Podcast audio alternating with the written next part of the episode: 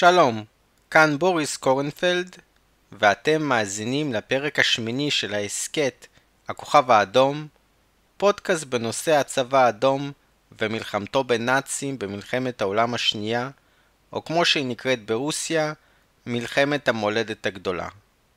בפרק זה אני ממשיך לספר על התוקפנות של המדינות הדיקטטוריות לפני פרוץ מלחמת העולם השנייה. באוגוסט 1936 בברלין נערכה אולימפיאדה בה השתתפו נציגים מ-49 מדינות, בהן ארצות הברית, בריטניה, צרפת ועוד. באולימפיאדה זו, גרמניה הנאצית זכתה בהכי הרבה מדליות זהב ומדליות בכלל, ועקפה את ארצות הברית שהייתה במקום השני. במקום השלישי, והמפתיע למאזינים במאה ה-21, הגיעה הונגריה, רביעית איטליה, חמישית פינלנד וצרפת יחדיו, במקום השביעי שוודיה, שמינית יפן, תשיעית הולנד ובריטניה רק במקום העשירי. היישוב היהודי בארץ ישראל, וכן ספורטאים ומדינות רבות, החרימו את האולימפיאדה.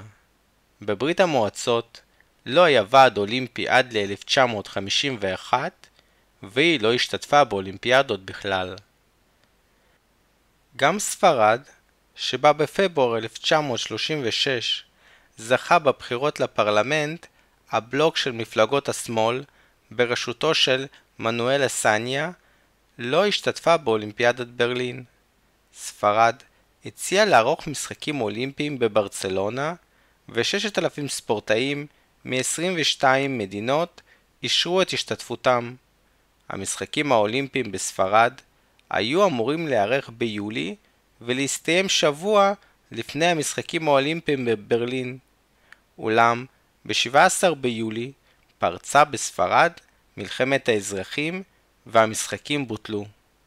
שנה לאחר מכן, ב-1937, נערכו באנטוורפן בבלגיה המשחקים האולימפיים של הפועלים, בהם השתתפו ספורטאים מ-15 מדינות, ביניהם ברית המועצות, וגם פלסטינה, הלא היא ארץ ישראל. ב-1936 פרצה בספרד מלחמת אזרחים בין הרפובליקנים לבין הלאומנים. הרפובליקנים, כלומר התומכים בממשלה הרפובליקנית, קראו לעצמם הנאמנים, לאלס, או החזית העממית, פרנטה פופולר, ואילו מתנגדיהם קראו להם האדומים, רוחוס, כדי לצייר אותם כקומוניסטים. למעשה, הרפובליקנים כללו כוחות רבים ליברלים, סוציאליסטים, אנרכיסטים, קומוניסטים ואף בדלנים קטלונים ובסקים. מה שאיחד את כל הגורמים האלה הייתה שנאתם ללאומנים שייצגו בעיניהם את המלוכה, את הכנסייה, את הקפיטליזם ואת הפשיזם. הלאומנים, נציונלס, שמרדו ברפובליקה, אף הם הורכבו מכוחות שונים. המלוכנים, אנשי הכנסייה הקתולית, השמרנים ואנשי הפלנחה שהיו בעלי אידיאולוגיה פשיסטית.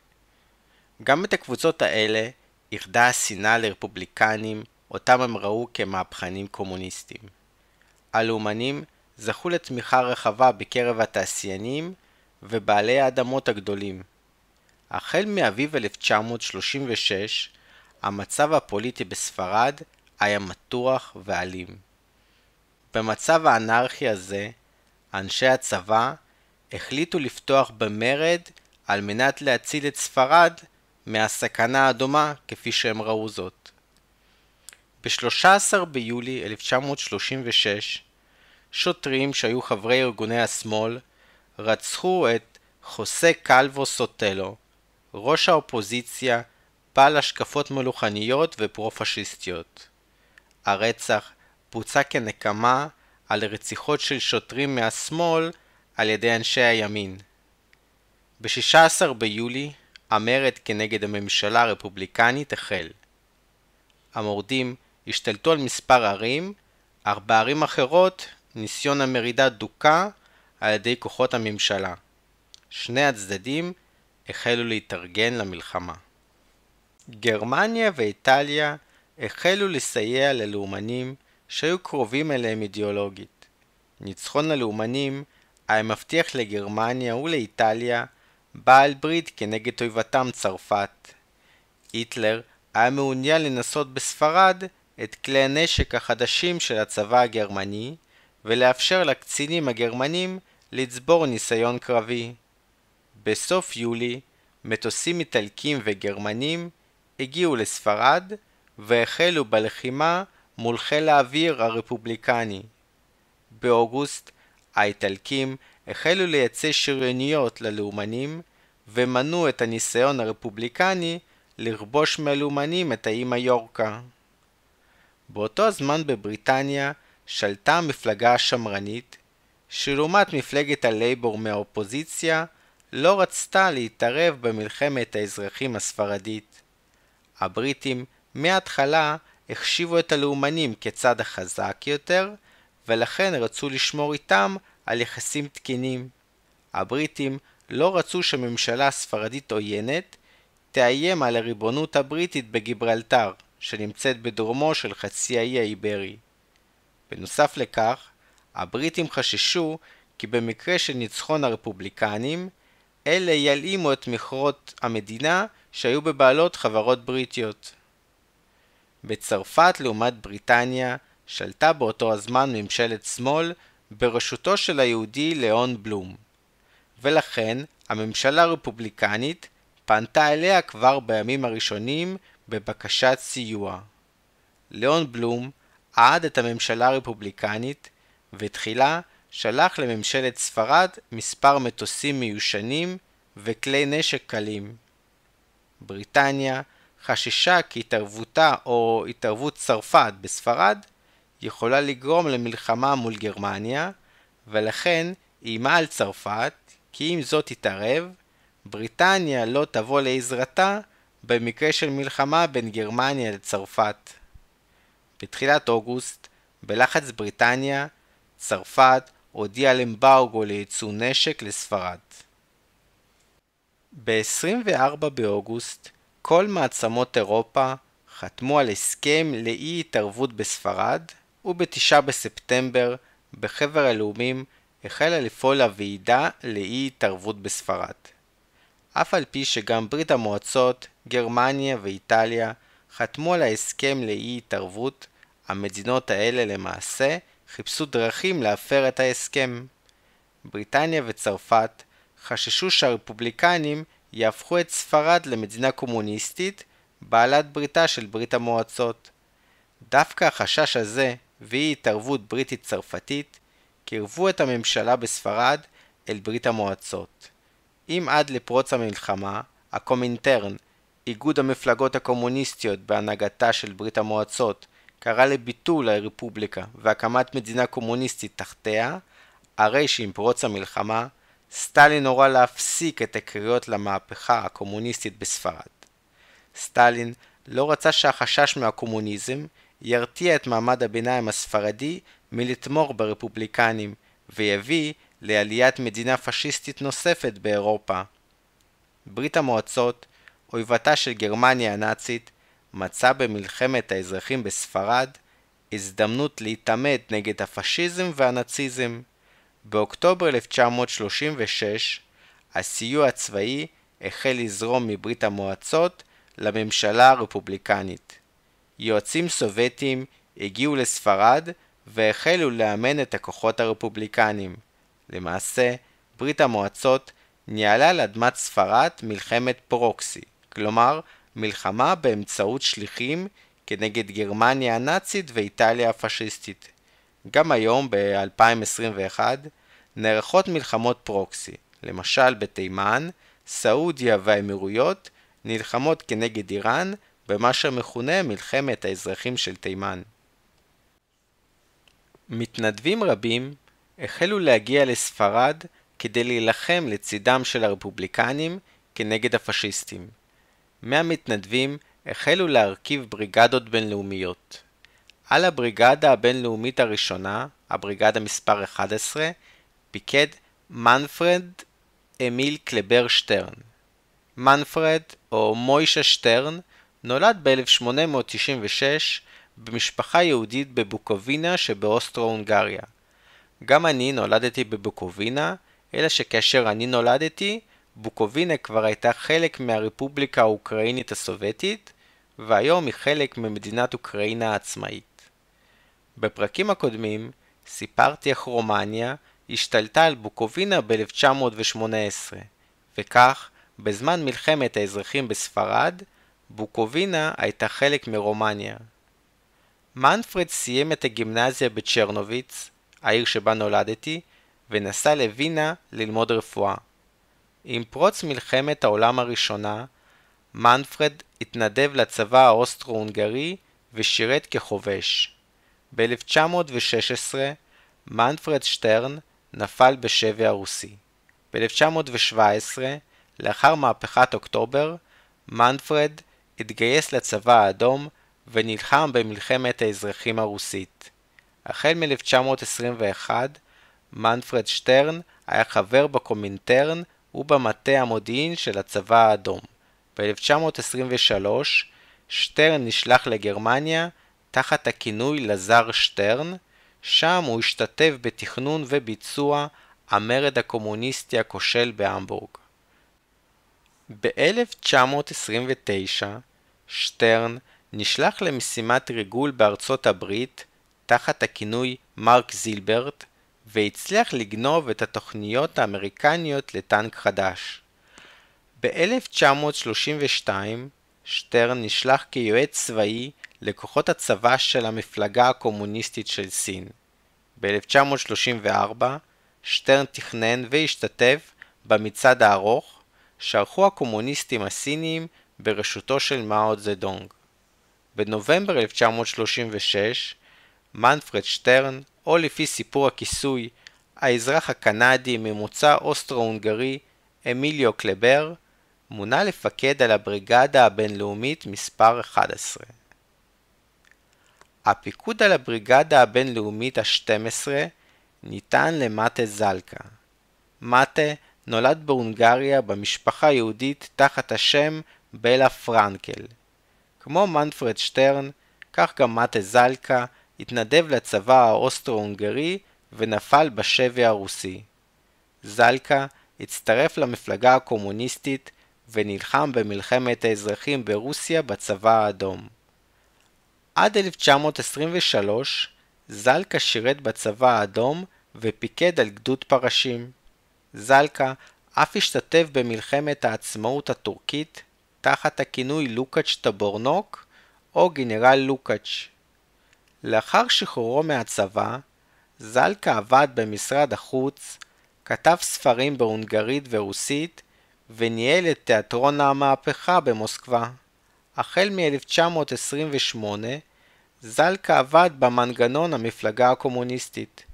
ב-1936, תחת הכינוי גנרל לוקאץ', זלקה קיבל את הפיקוד על הבריגדה הבינלאומית מספר 12. בנובמבר 1936, הלאומנים החלו בניסיון לכבוש את הבירה מדריד מדרום. אחד מראשי המורדים, גנרל מולה, התגאה לפני המתקפה כי סביב העיר ללאומנים יש ארבע גייסות, ואילו הגיס החמישי כבר נמצא במדריד, כאשר הוא מתכוון לכל תומכי הלאומנים שהצטרפו אליהם כאשר אלה יגיעו למדריד. מאז, הביטוי הגיס החמישי לבוגדים הפך לשגור בשפות רבות. הפצצות הטייסים הסובייטים האטו את התקדמות הלאומנים והממשלה הרפובליקנית חיזקה את הגנת העיר. בנובמבר-דצמבר 1936, בריגדה מספר 11 של מנפרד שטרן ובריגדה מספר 12 של מטה זלקה השתתפו בקרבות הקשים על הגנת מדריד. הבריגדות איבדו כמעט מחצית מהלוחמים, אך הגנו על הבירה הספרדית. בעיתונות המערב, שטרן, או גנרל קלבר, זכה לכינוי המושיע של מדריד. כתב הניו יורק טיימס, שראיין את שטרן, ציין בכתבתו כי היטלר אינו יליד אוסטריה היחיד שנוטל תפקיד חשוב במלחמת האזרחים בספרד. ב-1937 מנפרד שטרן חזר למוסקבה וב-1938 נעצר באשמת פעילות אנטי-מהפכנית. ב-1939 מנפרד שטרן נידון למאסר של 15 שנים ומת בגולאג ב-1954. שימו לב לא להתבלבל בין מנפרד שטרן ובין גריגורי שטרן עליו דיברתי בפרק הראשון ובפרק השני של ההסכת. גריגורי שטרן, שגם הוא היה יהודי, השתתף במלחמת האזרחים בספרד בתור היועץ הצבאי הבכיר של הממשלה הרפובליקנית תחת הכינוי גריגורוביץ'. בפרק השני של הפודקאסט דיברתי גם על הגנרל היהודי יעקב סמושקביץ'. בזמן מלחמת האזרחים בספרד, סמושקביץ', תחת שם הקוד גנרל דוגלס, היה היועץ הראשי לחיל האוויר של הממשלה הרפובליקאית ומפקד ההגנה האווירית של מדריד. לאחר הקרב על מדריד, מטה זלקה קיבל את הפיקוד על הדיוויזיה 45. ביוני 1937, רכב שבו נסע מטה זלקה נפגע מפגז והוא נהרג.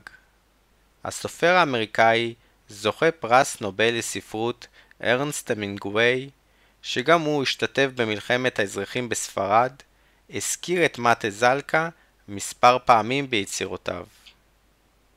על הבריגדה הבינלאומית ה-14 פיקד קרול סברצ'בסקי, שהיה יהודי יליד ורשה. קרול התגייס לצבא הצאר ב-1916 והשתתף במהפכת אוקטובר ב-1917. קרול הצטרף לצבא האדום ופיקד על יחידות שונות במלחמת האזרחים הרוסית. קרול המשיך לשרת בצבא האדום לאחר המלחמה וב-1929 עבר לאגף המודיעין. בין 1931 ל-1934 סבירצ'בסקי פיקד על בית הספר הסודי שאימן קומוניסטים ממדינות זרות. לספרד, קרול הגיע תחת שם הכיסוי קרל ולטר. קרול פיקד על הבריגדה הבינלאומית מספר 14 ולאחר מכן על הדיוויזיה מספר 35. ב-1936 היהודים פיקדו על שלוש מתוך ארבע הבריגדות הבינלאומיות שנלחמו נגד הלאומנים הספרדים שנתמכו על ידי היטלר ומוסוליני. בנוסף לכך, גם היועץ הצבאי הבכיר של הממשלה הרפובליקנית וגם היועץ הראשי לחיל האוויר היו יהודים. אפשר לומר כי היהודים גריגורי שטרן, יעקב סמושקביץ', מנפרד שטרן, מטה זלקה וקרול סבירצ'בסקי היו היהודים הראשונים להילחם נגד הפשיזם האיטלקי והנאציזם הגרמני על אדמת ספרד. כזכור מהפרק השני, היהודים גרגורי שטרן ויעקב סמושקביץ' יואשמו בריגול לטובת גרמניה הנאצית ויוצאו להורג ללא משפט בהוראתו של שר הפנים וראש המשטרה החשאית לברנטי בריה. בנוסף לאנשי הצבא היהודים שהגיעו לספרד, גם שני שגרירי ברית המועצות בספרד היו יהודים, מרסל רוזנברג ולאון גייקיס. שני הדיפלומטים הוצאו להורג במסגרת התיאורים ב-1937-1938. ב-25 בנובמבר 1936, בזמן שהמתנדבים וכלי הנשק הפשיסטיים והנאצים נלחמים על אדמת ספרד נגד המתנדבים הקומוניסטים וכלי הנשק הסובייטיים, גרמניה הנאצית חתמה עם האימפריה היפנית על הסכם האנטי-קומנטרן שנועד להילחם בקומוניזם הבינלאומי ובברית המועצות. המדינות סיכמו כי במקרה של תקיפה סובייטית על אחת מהן, השנייה תסייע למדינה המותקפת. בנוסף לכך, המדינות התחייבו לא לחתום על הסכמים פוליטיים עם ברית המועצות. ב-1937 גם איטליה הפשיסטית חתמה על הסכם האנטי-קומינטרן, וכך נוצרה הברית שעתידה להיקרא מדינות הציר. בדצמבר 1936 בריטניה הזדעזעה מהתפטרותו של המלך אדוארד השמיני.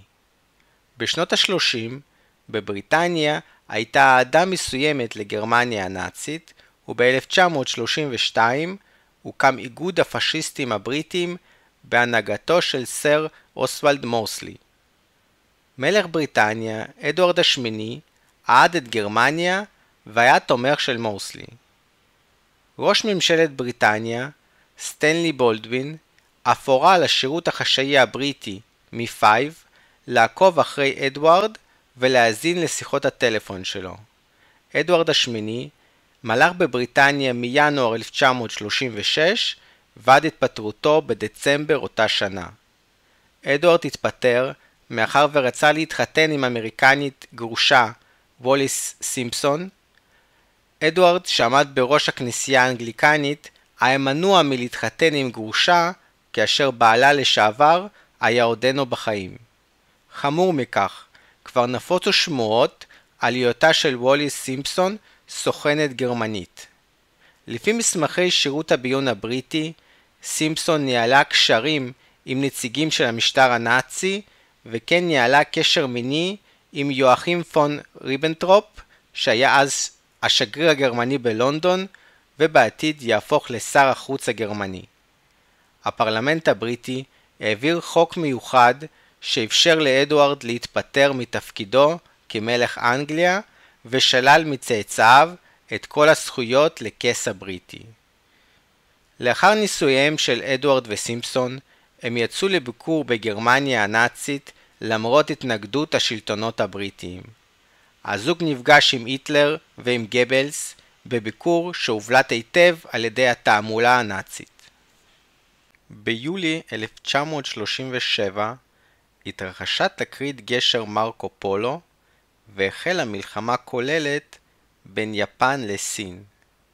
כזכור מהפרק השישי, יפן פלשה לסין עוד ב-1931 בעקבות תקרית מוקדן וכבשה את חבל מנצ'וריה. היפנים הקימו במנצ'וריה מדינת חסות בשם מנצ'וקוו, אך חבר הלאומים סירב להכיר במדינה החדשה. בשל כך, ב-1933 יפן פרשה מחבר הלאומים.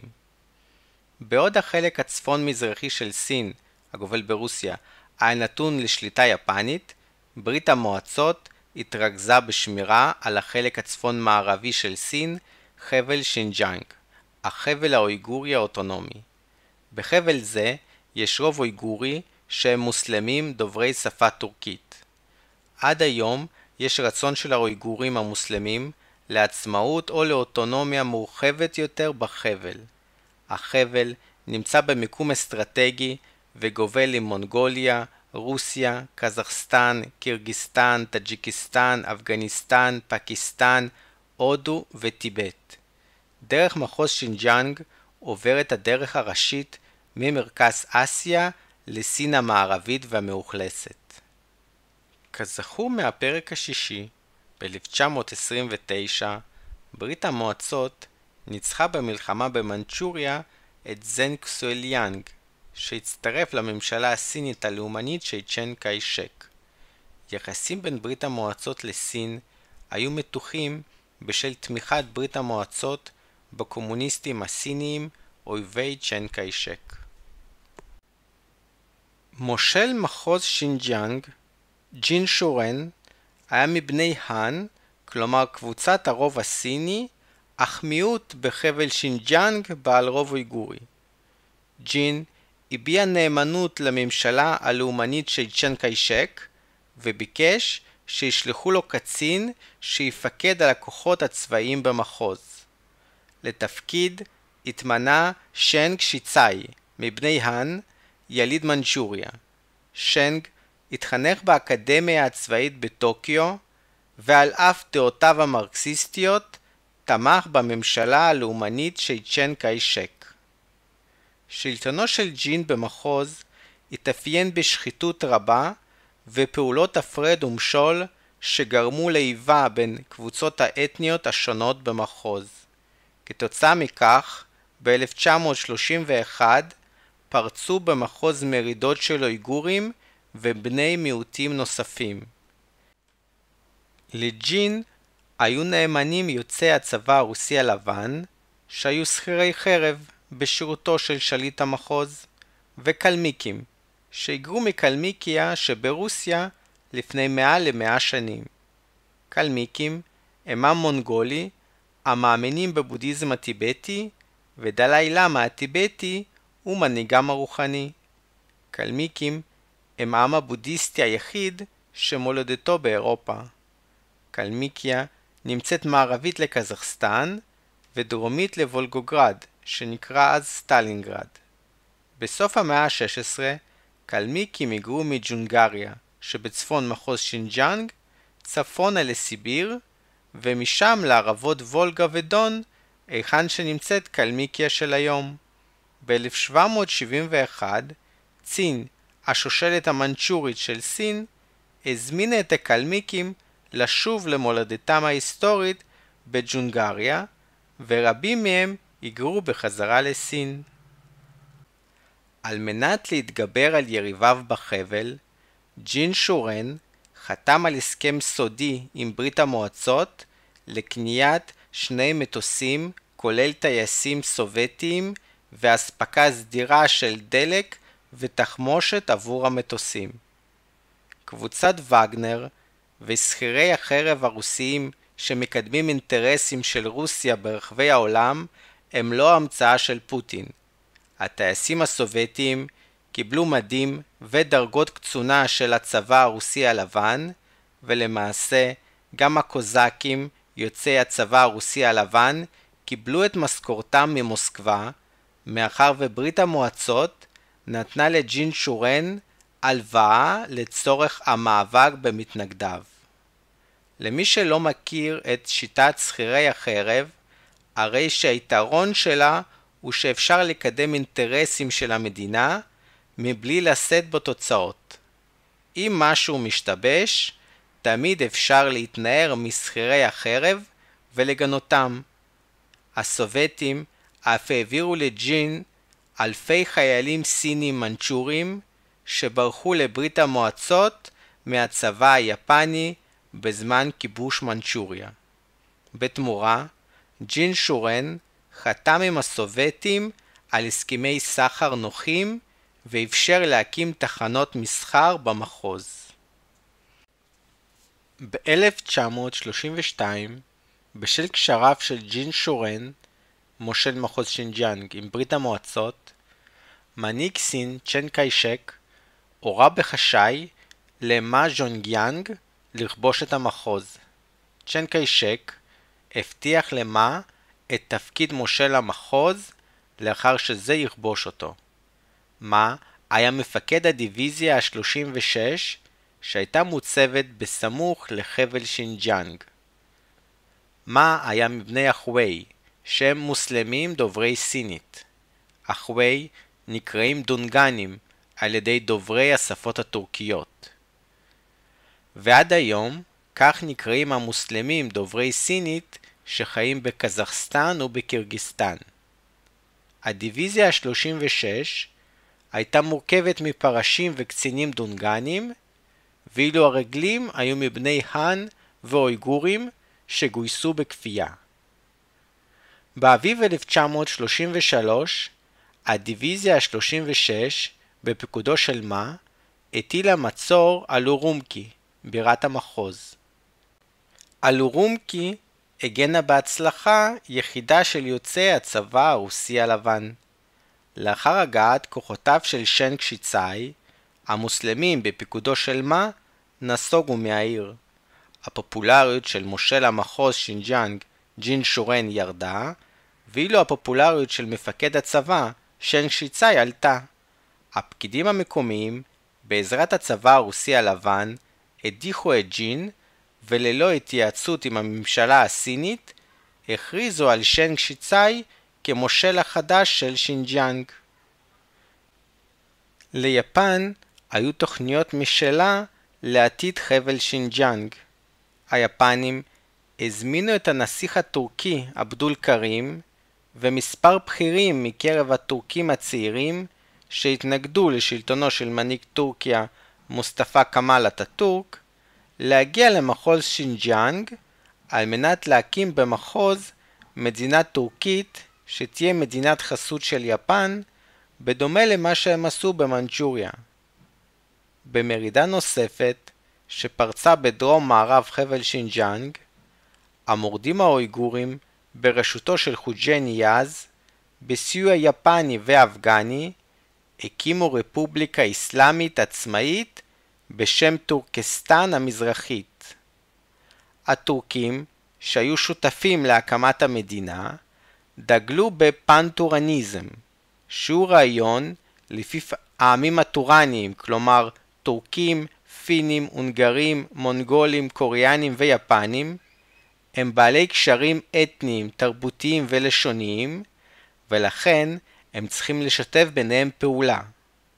לעומת המורדים האויגורים בצפון החבל, ששיתפו פעולה עם הדונגנים, המוסלמים הסינים, בטורקסטן המזרחית נלחמו כנגד כל הסינים, המוסלמים ולא מוסלמים כאחד. מנהיג טורקיה, אטאטורק, כעס על יפן בשל הקמת המדינה החדשה, והשגרירות הטורקית בטוקיו הביעה תרעומת על הניסיון היפני לייצר מנצ'וקוו מוסלמית. קבוצות המורדים השונות נטו לערוק ולהחליף צד. כך, ז'אן פיואן מבני אן, שהיה גנרל תחת ג'ין שורן, לא קיבל על עצמו את מרותו של המושל החדש, שנג שיצאי, אותו הוא ראה כמושל בובה של הסובייטים. לכן, ז'אן פיואן הצטרף לצידו של מה ז'ונגיאנג. בסוף 1933, מצבו של המושל החדש, שנג שיצאי, היה קשה. צבאות מא ז'ונגיאנג וז'אנג פייואן שוב הטילו מצור על הבירה אורומקי. שנג שיצאי ביקש עזרה צבאית מברית המועצות. בנוסף לרוסים הלבנים והאדומים ששיתפו פעולה בעזרתם לשנג שיצאי, מורדים אויגורים רבים הצטרפו גם הם למושל החדש על מנת לקבל נשק סובייטי. כאמור, מה היה דונגני וז'אנג היה מבני חאן, כך שהאויגורים לא חבו להם איזושהי נאמנות. בנובמבר 1933 הצבא הסובייטי פלש לסין בכוח של 7,000 חיילים עם טנקים ומטוסים. כמובן שזו לא הייתה פלישה רשמית עם הכרזת מלחמה. כל החיילים הסובייטים הולבשו בבגדים של הצבא הרוסי הלבן. בינואר 1934 כוחות מה וז'אנג ספגו אבדות קשות ונאלצו לסגת. על מנת לא ליפול בשבי הסובייטי, הגנרל ז'אנג פייואן התאבד. כוחותיו של גנרל מא ז'ונגיאנג התחפרו במעבר צר והסבו אבדות לרוסים. לאחר מכן, מא ז'ונגיאנג נסוג דרומה ונלחם כנגד המורדים האויגורים והקירגיזים. מא הביס את הצבא של טורקיסטן המזרחית ושם קץ למדינה זו. הנשיא האויגורי של טורקיסטן המזרחית, חוג'ה ניאז, ברח לברית המועצות מפני כוחותיו הדונגניים של מא ז'ונגיאנג. שנג, מושל מחוז שינג'אנג, מינה את המורד לשעבר לסגן יושב ראש המחוז, אך מאחר וחוג'ה ניאז היה ללא צבאותיו, הוא למעשה היה בובה ובן ערובה של הסובייטים. לגורל דומה זכה גם מא ז'ונגיאנג. לאחר ניצחונו וכיבושה של טורקיסטן המזרחית, אחיו למחצה, מא חושן, החליף אותו בתור מפקד הדיוויזיה הדונגנית ה-36. על חורבות טורקסטן המזרחית, דרום חבל שינג'אנג הפך לדונגניסטן שהיה נאמן למנהיג סין צ'יי קאנשק. יש גרסאות רבות באשר לגורלו של מא ז'ונגיאנג, שכולן קשורות לברית המועצות. לפי אחת מהן, אחיו למחצה הדיח אותו, ומא ז'ונגיאנג ברח לברית המועצות וביקש בה מקלט מדיני. לפי גרסה אחרת, מא התיישב במטוס שחשב לסיני, אך למעשה הטייס בו היה סוכן סובייטי שהביא אותו לברית המועצות. מאז'ון גיאנג כנראה נחקר בברית המועצות, אך מאז אבדו עקבותיו. ייתכן ומה הוצא להורג בסוף שנות ה-30 בתקופת התיאורים הגדולים של סטלין. מעניין לציין שעוד לפני ליל הבדולח, המגן דוד הצהוב כבר היה בשימוש. ב-1934 שנג שיצאי שינה את דגל המחוז לדגל אדום כמו בברית המועצות, עם מגן דוד צהוב במרכז. לפני כן, דגלה של שינג'אנג היה צהוב עם מגן דוד אדום בפינה השמאלית העליונה. לאחר הניצחון על הדונגנים, רוב הקוזקים, יוצאי הצבא הרוסי הלבן שחיו בחבל, קיבלו חנינה מהממשלה הסובייטית וחזרו לברית המועצות. מאחר והאויגורים התפייסו עם המושל שנקשיצאי, תחת החסות הסובייטית, סגנו של חוג'ה ניאז, מחמוד מויטי, קיבל פיקוד על הדיוויזיה השישית האויגורית. ב-1935 בכירי טורקיסטן המזרחית שגלו לאפגניסטן החלו לתכנן את כינונה מחדש של המדינה האויגורית. מוחמד אמין בוג'רה נפגש עם שגריר יפן באפגניסטן והעביר לו תוכניות מפורטות להשתלטות אויגורית על שינג'אנג והקמת מדינה אויגורית בחסות יפן. ב-1937 מחמוד מויטי, מפקד הדיוויזיה השישית האויגורית, החל לתכנן את המרד. המודיעין הסובייטי עלה על הקנוניה והעביר את הידיעה למושל שנג שיצאי. שנג שיצאי ניסה בעורמה לפרק את הדיוויזיה מנשקה, בתואנה שהיא צפויה לקבל נשק חדש, ולכן עליהם לאפסן את הנשק הנוכחי. מפקד הדיוויזיה השישית, מחמוד מויטי, לא נפל בפח, ובאפריל 1937 הורה על פתיחת המרד.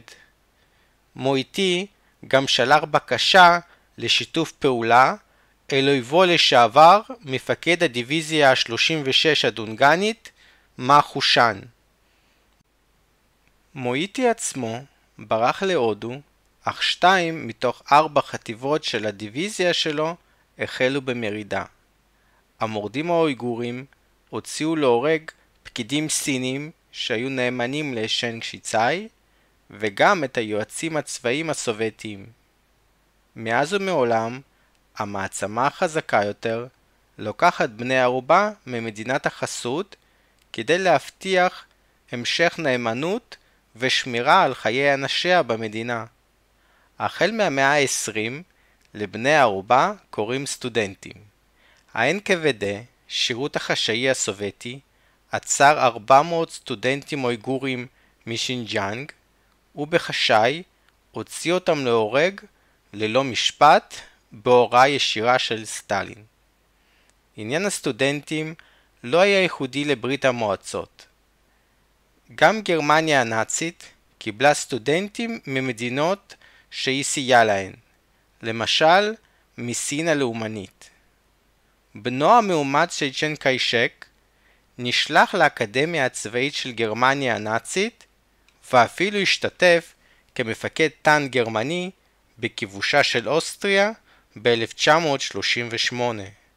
בכל אופן, צ'ן קאי-שק לא פגע ביועצים הגרמנים הרבים שעזרו למדינתו, ולכן בנו שב לסין בשלום ב-1939. גם חוג'ני יאז, מנהיג האויגורים באורומקי הבירה, כנראה הוצא להורג באישור סובייטי בעקבות המרד המוסלמי.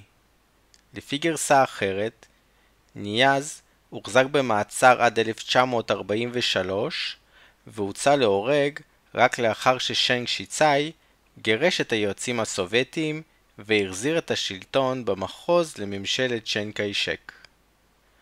בחטיבות האויגוריות שנשארו נאמנות לשן קשיצאי היו מפקדים מקרב האויגורים אזרחי ברית המועצות וכאלה שלמדו באקדמיה הצבאית בברית המועצות.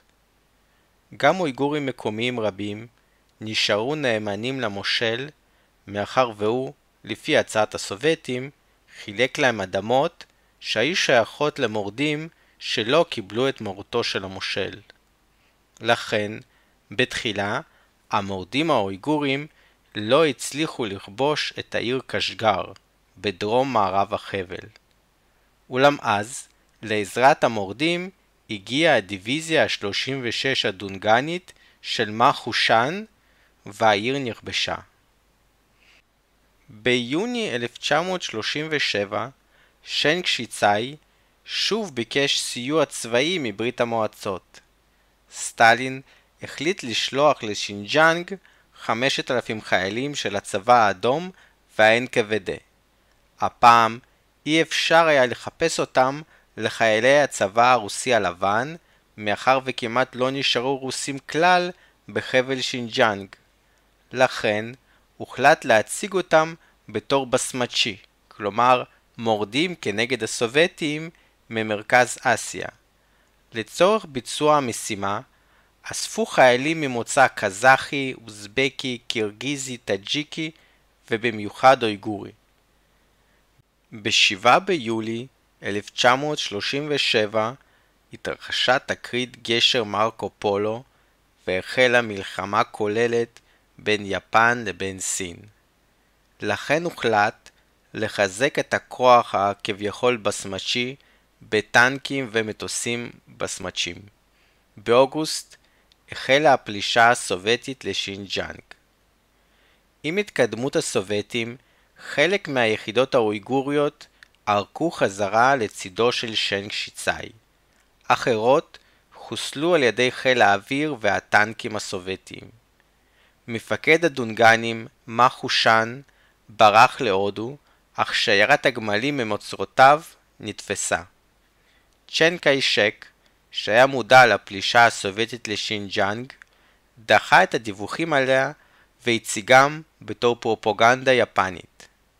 ב-21 לאותו חודש אוגוסט נחתם הסכם לאי התקפה הדדי בין ברית המועצות לבין הממשלה הלאומנית של צ'יאנג קאי שק.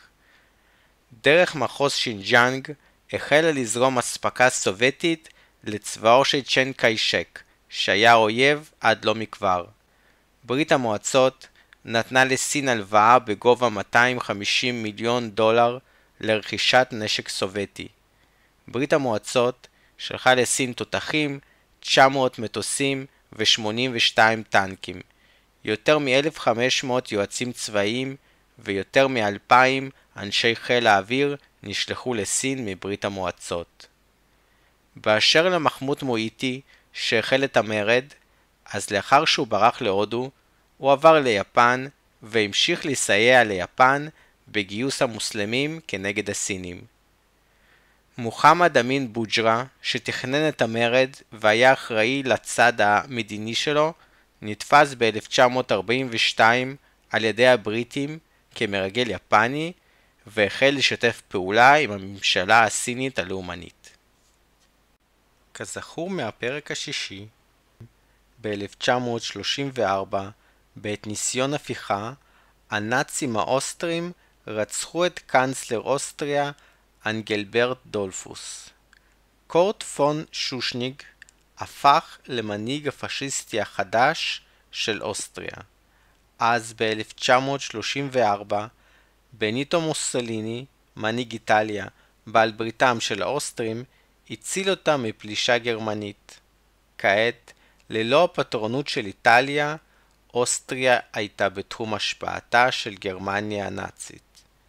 ביולי 1936, בלחץ החרם הגרמני, קאנצלר אוסטריה חתם עם גרמניה הנאצית על הסכם שבו היטלר הבטיח לשמור על עצמאות אוסטריה, ואילו שושניג בתמורה הכריז על אוסטריה כעל מדינה גרמנית שתמיד תעקוב אחרי ההובלה של גרמניה. שושניק שחרר אלפי אסירים נאצים מבתי המעצר ומינה נאצים לתפקידים פקידותיים בממשל. הכלכלה הנאצית לא עמדה ביעדיה, ולכן היטלר רצה לספח את אוסטריה על מנת לקבל לידיו את מכרות הברזל ואת התעשייה שלה. כבר בסוף 1937 היטלר החל לתכנן את הפלישה הצבאית לאוסטריה. בנובמבר 1937 לורד אליפקס נשלח בשליחות ממשלת בריטניה לגרמניה כביכול כדי לצוד עם חברו הרמן גרינג. גרינג היה באותו הזמן נשיא פרוסיה, נשיא הרייכסטאג ושר הכלכלה של גרמניה הנאצית. בשיחה פרטית עם היטלר, השר הבריטי מסר כי בריטניה לא תתנגד להשתלטות גרמנית על אוסטריה, חלקים מצ'כוסלובקיה ופולין, כל עוד אלה יושגו בצורה לא אלימה. בריטניה ראתה בגרמניה הנאצית מגן על אירופה מול הבולשביזם הסובייטי, ולכן לא התנגדה להתחזקותה. בינואר 1938 המשטרה האוסטרית מצאה מסמכי תכנון להפיכה צבאית באוסטריה בסיוע גרמניה הנאצית. על מנת למנוע את הפלישה הצבאית, ב-12 בפברואר 1938 שושניג, הקאנצלר האוסטרי, נסע לפגוש את היטלר. היטלר דרש משושניג שימנה את הנאצי האוסטרי ארתור זייס אינקוורט להיות לשר לביטחון פנים עם שליטה מלאה בכוחות המשטרה. בתמורה, היטלר הבטיח לאשרר את ההסכם מ-1936 המכיר בעצמאותה של אוסטריה. שושניג המפוחד הסכים מיד. ב-20 בפברואר 1938, היטלר, בנאומו ששודר גם לאוסטריה, הודיע כי גרמניה לא תסבול יותר את דיכוי עשרת מיליוני הגרמנים החיים מחוץ לרייך הגרמני. הכוונה כאן הייתה לגרמנים באוסטריה ובצ'כוסלובקיה. ב-21 במרץ, ראש ממשלת בריטניה נביל צ'מברלן מינה את הלורד אליפקס לשר החוץ של בריטניה. ב-22 בפברואר, צ'מברלן הודיע כי בריטניה וחבר הלאומים לא יסייעו למדינות חלשות מול תוקפנים. היטלר הבין כי הוא קיבל אישור בריטי ברמיזה להשתלטות גרמנית על אוסטריה.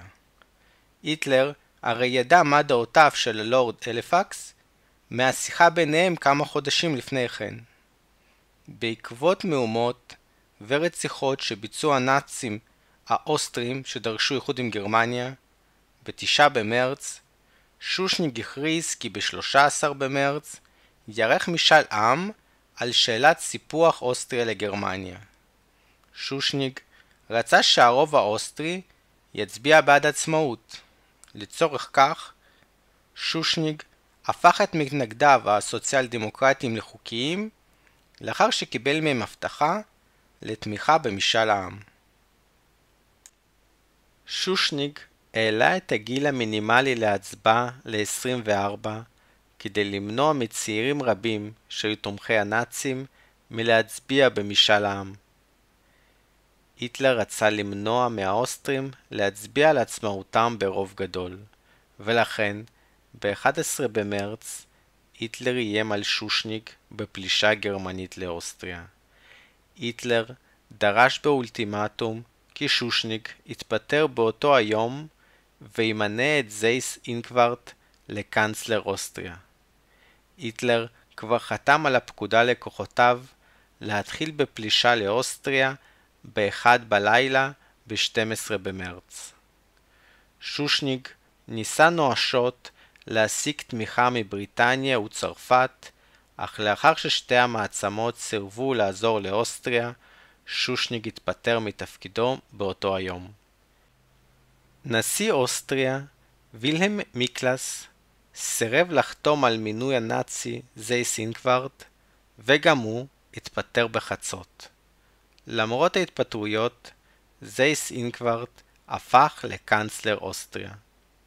באישורו של היטלר, זויף מברק, לפיו זייס אינקווארד מבקש את עזרת גרמניה להשלטת סדר במדינה. בבוקר ה-12 במרץ 1938 הצבא הגרמני נכנס לאוסטריה. ב-13 במרץ זייס אינקווארט הודיע על ביטול הסעיף מחוזה סן ג'רמן מ-1919 האוסר על איחוד אוסטריה וגרמניה. אוסטריה אוחדה עם גרמניה הנאצית במה שנקרא בגרמנית אנשלוס. גם להפרה זו של הסכמי ורסאי, בריטניה וצרפת לא הגיבו. מעניין לציין שלמרות ביטולו של משאל העם שהיה אמור להיערך באוסטריה ב-13 במרץ, עדיין בכמה אזורים מרוחקים אנשים הצביעו בעד עצמאות אוסטריה באחוזים גבוהים. לעומת זאת, במשאל עם שנערך ב-10 באפריל, 99.7 אחוזים מהאוסטרים הצביעו בעד איחוד עם גרמניה. כך למשל, בכפר אינר וילגרטן, מ-95% בעד עצמאות במרץ, ההצבעה באפריל נהפכה ל-76% בעד איחוד עם גרמניה. מעניין לציין שמפקדת האינטרפול, הארגון הבינלאומי לשיטור פלילי, הייתה ממוקמת בבירת אוסטריה וינה. לאחר האנשלוס, הארגון מוזג עם ארגון לביטחון הרייך, ובראש הארגון למעשה עמד ריינהרד איידריך. אם כי רק מ-1940 באופן רשמי. איידריך, כידוע, היה מבכירי הנאצים שיזמו ותכננו את הפתרון הסופי לבעיית היהודים, ואשר חוסה על ידי הפרטיזנים הצ'כים ב-1942. בשנות המלחמה, הארגון עסק בחיפוש אחר פושעים בינלאומיים כמו יהודים הבורחים מהגטאות אל החלקים האריים של אירופה. באוקטובר 1943, בהצהרת מוסקבה, ממשלות בריטניה, ברית המועצות וארצות הברית יכריזו על ביטול סיפוח אוסטריה. לאחר סיום המלחמה, זייס אינקווארט יישפט על פשעים אותם ביצע בפולין ובהולנד ויוצא להורג. ב-24 במרץ 1938 הרמטכ"ל של הצבא האדום, בריס שפשניקוב, הגיש לשר הביטחון של ברית המועצות, קלים ורשילוב, את מסמך האיומים על ברית המועצות. דוח סודי זה היה מיועד אך ורק לידיו של שר הביטחון. בהתאם למצב הפוליטי באירופה ובמזרח הרחוק, כותב שפשניקוב, האויבים הפוטנציאליים ביותר של ברית המועצות הם הבלוק הפשיסטי של גרמניה ואיטליה בתמיכת יפן ופולין. מדינות אלה מעוניינות בהתנגשות צבאית עם ברית המועצות. לפי הדוח, ידי גרמניה עוד לא שוחררו לתקיפת ברית המועצות, ויפן עדיין נלחמת במלחמה קשה בסין. פולין כעת היא מדינת לוויין של הבלוק הפשיסטי, אם כי היא מנסה לשמור על חזות של יחסי חוץ עצמאיים.